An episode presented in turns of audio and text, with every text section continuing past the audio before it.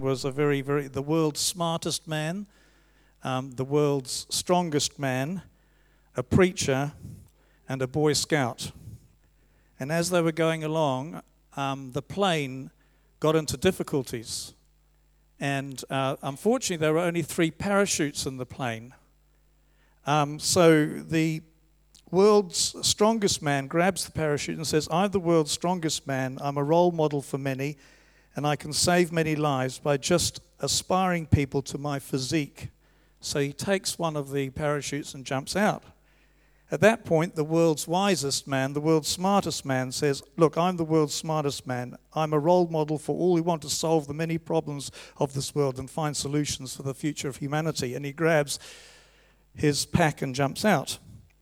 Um, there's only one pack left. And the preacher turns to the little boy and he says, Look, I've led a very good life.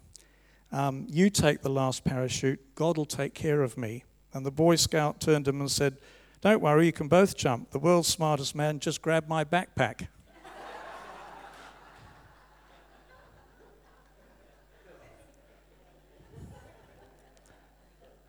so, uh, today, in a way, I kind of want to talk about role models.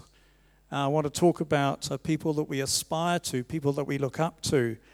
And I wonder for, um, for as Christians, as Christian people, people who are learning to follow Jesus, uh, who we might look to. We might look to someone in the world like a William Wilberforce of the past um, or a Mother Teresa for inspiration. And if we look through the Bible, we might look at people like Abraham, who was commended for his faith, or somebody like Moses, or somebody like Joshua, Ruth, David, Esther, Paul, Mary. There's a whole lot of them. But I wonder how many of you would consider Joseph, uh, Mary's Joseph as someone to aspire to. So today we're looking at this series, we're continuing on this series, unpacking the nativity scene. Um, as we are in the season of Advent. Now, Advent, of course, looks forward to the second coming of Christ, because Christ will come again. Um, but we also, of course, celebrate and we remember that first Advent, the coming of Jesus. You know, um, many years ago, apparently, uh, when St Andrews um, had a manger scene out there, apparently Joseph got stolen or burnt. I'm told. That's why we only have we only had the Mary, and that's why last year my friend Jeff made a Joseph for us to go in there. And in fact, on uh, Tuesday I went down to Te Araroa and I took Joseph with me, and we had a little devotion on Joseph. There's a guy who wrote a book. Um, a man called Adam Hamilton, and this is what he says about the Nativity. He says, So often we go to Mary or to Jesus, but we miss out on the man who likely formed and shaped much of Jesus' self understanding and his understanding of God and his understanding of what God is like. So today we're thinking about Joseph. And my question is why did God choose him? And the second thought is why does he choose us to be part of his salvation plan? Because he does. You know, Joseph is very unobtrusive. Biblically speaking, he is only referred to in 27 verses in the whole Bible, and he never speaks once. There's no recorded words of Joseph. The 23 verses that we heard today come out of the Nativity story, and on four other occasions in the Gospel, Joseph is referred to either as um, Jesus' carpenter father or Jesus is referred to the son of Joseph. Of course, Jesus is actually the Son of God, isn't he? He's the Son of God by the Holy Spirit. But he's also referred to the son of Joseph because, legally speaking, what happened was Joseph adopted him. He adopted him into his family. Now, what we know about Joseph in the Bible is quite limited. We know, first of all, he was part of the Davidic line. You know, Jesus is called the son of David. That was a messianic phrase. And of course, Joseph is in that Davidic ancestral line. Another thing we know about him, we know about him that he had a father called Jacob. Does that echo a Joseph who had a father Jacob in the Old Testament. Interesting, isn't it? We also know that he was a carpenter, and we tend to think of carpenters in Jesus' day as people who built houses. but probably not. He probably made furniture, he probably made door frames, he probably made windows, he probably made those sorts of things because house builders would work in brick and stone, and he was a carpenter. Joseph, by all accounts, was just an ordinary bloke. He would fit in very well into a Kiwi scene, I'm sure. And so when we think of biblical characters, we often don't think of somebody like Moses because we tend to think of these great heroes. But I think we can relate probably more to Joseph if we really give it some thought. Now, I want to propose to you three reasons why God chose Joseph. And the first reason is this Joseph was a role model of godly character. Not only was Joseph a really hard-working chippy, he was preparing a home for Mary to live in and bring her to his home. But he found himself in a very, very tricky spot. Someone said to me once, when the going gets tough, the tough get going. And that's certainly what Joseph did. One of the reasons uh, we, we, heard the Good News being Bible being read today, but the King, New King James Bible, which is a more accurate uh, transliteration, if you like, of the word, means that actually Joseph and Mary were married. They were actually married, and I want to talk a little bit about that. Um, but due to the cultural norms of that culture and that day, they did not live together or sleep together. In the culture of the day, this is the way marriage happened. First of all, when a uh, um, when a couple were uh, to be married, two fathers would actually um, betroth a couple.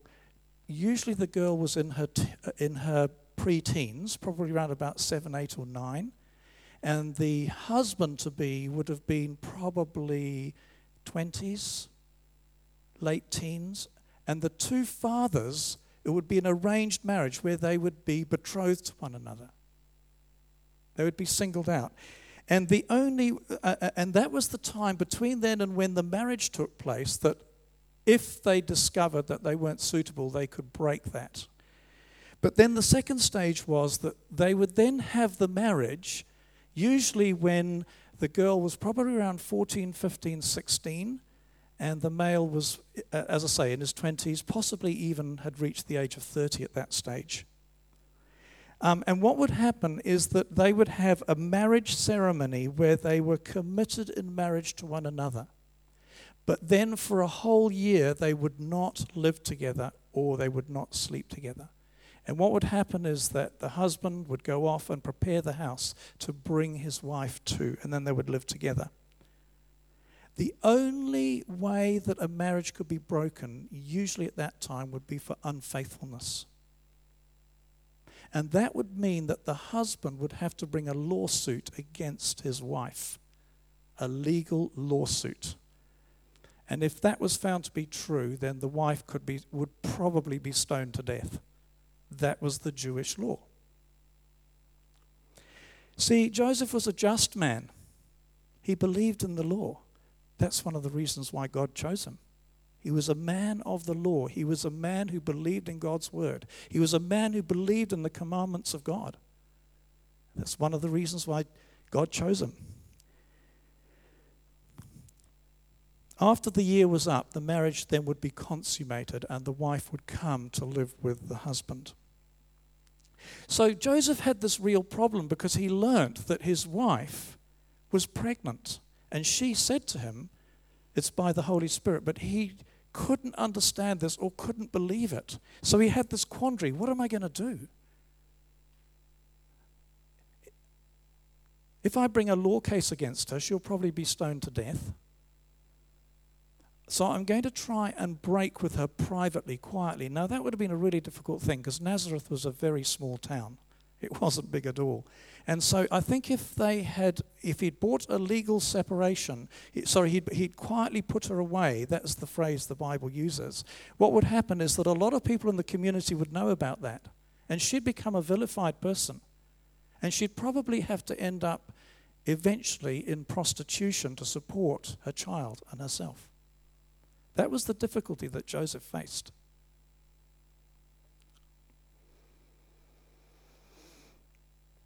But the Bible says that he was a just man. And of course, we know he had this dream. And so, what did he do?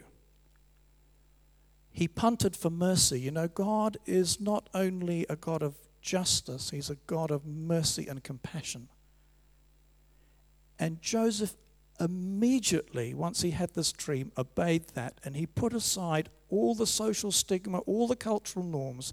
And the Bible says he took her as his wife. That means he probably brought her to his house.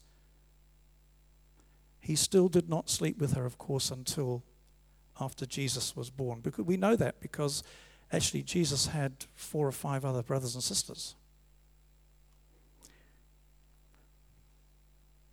So I think often we find it hard to understand the air that, jo- that Joseph actually breathed because really it was scandalous.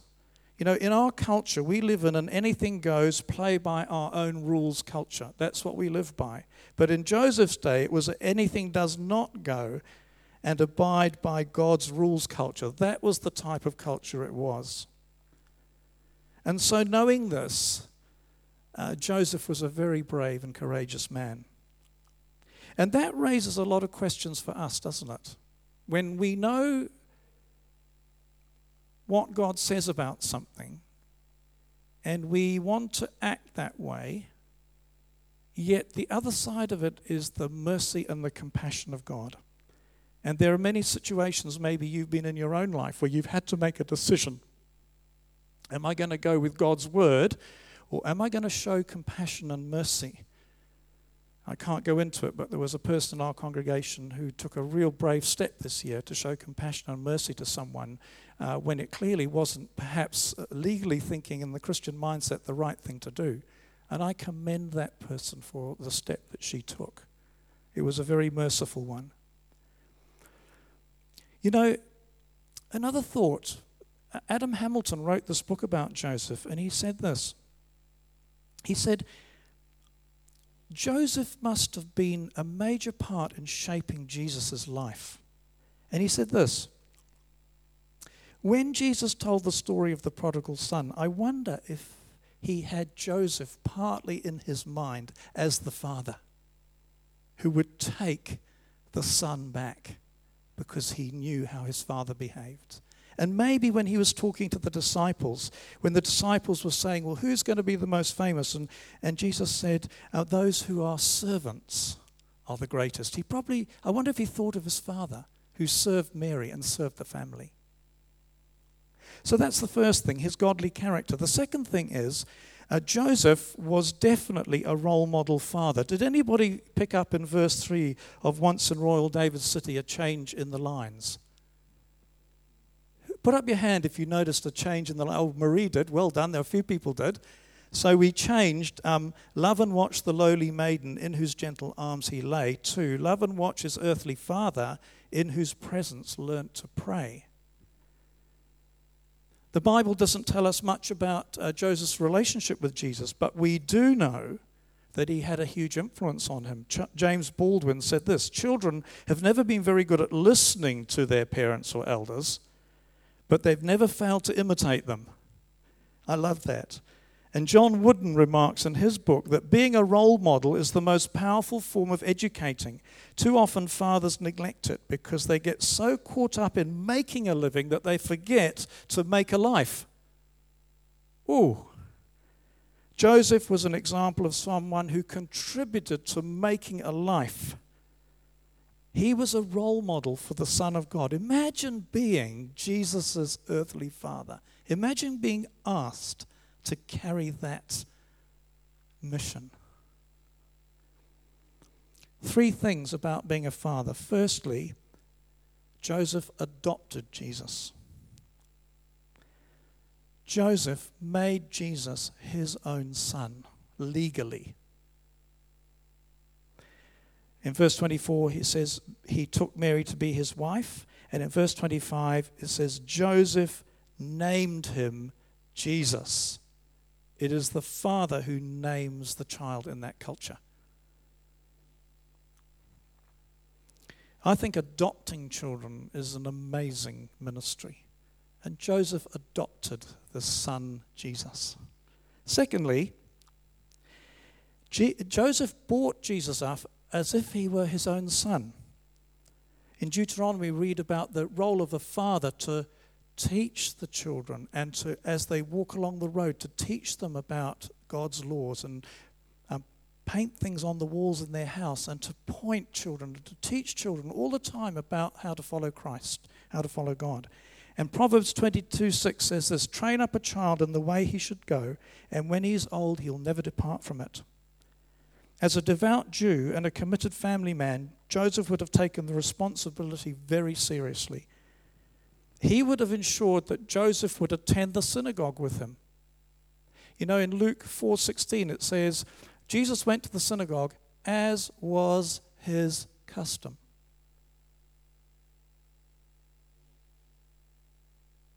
He took Jesus to the synagogue. He was responsible for his education, his theological education, and his discipleship. And you might remember at the age of 12, they went down to Jerusalem to that great festival, um, and Jesus went with them and stayed behind. That was their customs. They celebrated those celebrations together. The third thing is, he taught Jesus a trade. Something older, an older son would learn from his father. Joseph Joseph trained Jesus up in carpentry. So Jesus, therefore, would have experienced the daily grind of getting up on Monday morning and going to work. We often forget that. He went to work. He had to provide for the family. We guess that Joseph possibly died before Jesus reached his uh, maturity of coming into his ministry at 30. So, possibly from the age of 20 to 30, Joseph ran the carpenter's shop and he would have supported Mary and the family, younger brothers and sisters. So, he learnt about hard work. He learnt that it was important to earn a living. And therefore, Jesus would appreciate the challenges that anyone would face in the workforce. Whatever challenge you're facing, bear in mind that Jesus faced challenges in the carpenter shop. I don't know how often he'd hit his thumb, and I don't know what he said when he hit his thumb, but I don't know. But he faced challenges in the carpenter shop. He was a down to earth person. You know, in Mark chapter 6, verse 3, this is what the people said about Jesus when he was on his itinerant ministry, Isn't this the carpenter, the son of Mary? And they were offended by him. He was just a local chippy. But Joseph taught him these important values. And the third thing is, and where I want to come into land today, is that Joseph for us is definitely a role model of faith. He's a role model of faith. Not only did he know God's laws, um, not only did he knew the Jewish traditions, but he demonstrated a living faith, not just a, a, kind of religious faith. He demonstrated a living faith. Now, what do I mean by that? What I mean by that is he was a man who, when prompted by God, would act. He didn't dither. As soon as God had spoken to him, he stepped out in faith and acted. That's really important. You know, he acted immediately to take Mary as his wife. He, he acted immediately to take the boy and Mary down to Egypt. If he had dithered for a day or two days, Herod's troops would have been into that town, and that could have been it. He acted straight away. When he was in Egypt and the angel spoke to him and said, Look, go back now, Herod's dead, he acted straight away. And when he came into Israel, he was probably going to return to Bethlehem. But an angel said, No, I want you to go back to Nazareth and live there because there's another tyrant in the southern part of Israel. So he acted and he did that. Now, I've thought a lot about this because you'll probably be thinking, as I was when I read this, I wish I had a dream like Joseph, where it was so clear that God told me what to do. The trouble is, a lot of us eat cheese before we go to bed. And probably the other thing is, a lot of us, uh, me included, probably watch a lot of trash on TV, which actually affects the way we think about things. I can only honestly say in my life that I've had two God given dreams over 40 years of being a Christian. Joseph had four in two years. I like to think Joseph was a very pure man. He was very pure, he had a pure heart. And God chose him because he was a man also of faith. He knew that Joseph would respond. You see, what faith does is faith responds to the promptings of the Holy Spirit, not to the promptings of cheese or coffee or things like that. It really doesn't. Not to the promptings of the flesh. And I know for myself, so often I can allow the flesh to lead me to say something to someone or to do something that really is not godly. Joseph was a man of faith. He demonstrated it. He trusted God completely. He trusted as soon as God spoke to him that God was right and he was God's servant. He wasn't going to kowtow to what people thought. He was going to do what God asked him to do. That's what faith is. Faith is what the saints are commended for, not works. We don't get to heaven by doing good works and saying, Well, I've done all this for Christ. I've done this, I've done this. We don't get to heaven that way. We get to heaven for trusting that Jesus died on a cross for our sins and repenting and saying, Lord, I'm a sinner. I need your forgiveness. I need to walk in your ways. Help me, Lord. That's what faith is. And it's very different from works. But when we become Christians and we start walking in faith, we show our faith by our works. Our works reveal our faith, they show that we're truly walking on God's pathway. I think Joseph was a man of terrific faith, terrific obedience, someone well worth thinking about. So, the question I want to leave with us today is that I believe God chose Joseph because he had certain things in his life that were going to contribute to the salvation story. You know, the whole of the Old Testament was working towards the coming of a Messiah, and he chose Joseph for this very special task. And the question I want to ask us is what is God wanting each one of us to do in his salvation story? What is God calling each one of us to do? How is He calling us to participate in His salvation story? God can turn the years that the locusts have eaten away into a new dawn, a new day. And some people tend to think when they hear something like this, oh, you know, my life in the past, I'm never good enough. And that, that's actually true. None of us are good enough. None of us are good enough. Joseph wasn't good enough, but God chose him. And it's the same with us. God chooses us, He calls us, He breaks into our lives and says, Sue, Jenny, Phil, Hein. He says, I'm calling you to be part of my salvation story. And I'd like us to hang on to that as we continue on and head into Christmas. I'd like to pray for you, for us, and then ask you to come up and carry on. Let's pray.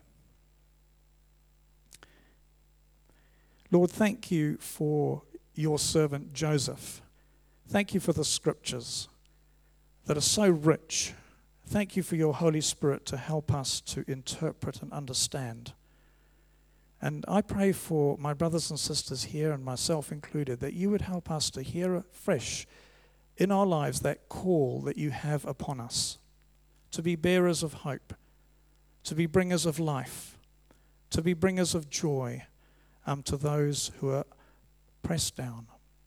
And Lord, um, please lead us on, I pray, this Christmas as we consider this wonderful event that's coming. Help us to remain faithful to the calling that you've called us to. Help us too to be always open to be asking you, Lord, what am I to do next? I wonder if Joseph did that in Egypt, Lord. What am I to do next? Lord, you've got me down here in Egypt with Mary and Jesus. What am I to do next? And Lord, I just pray that you would help us to be a people who walk in step with the Holy Spirit, just as Joseph did. I pray this in Jesus' name. Amen. Thanks.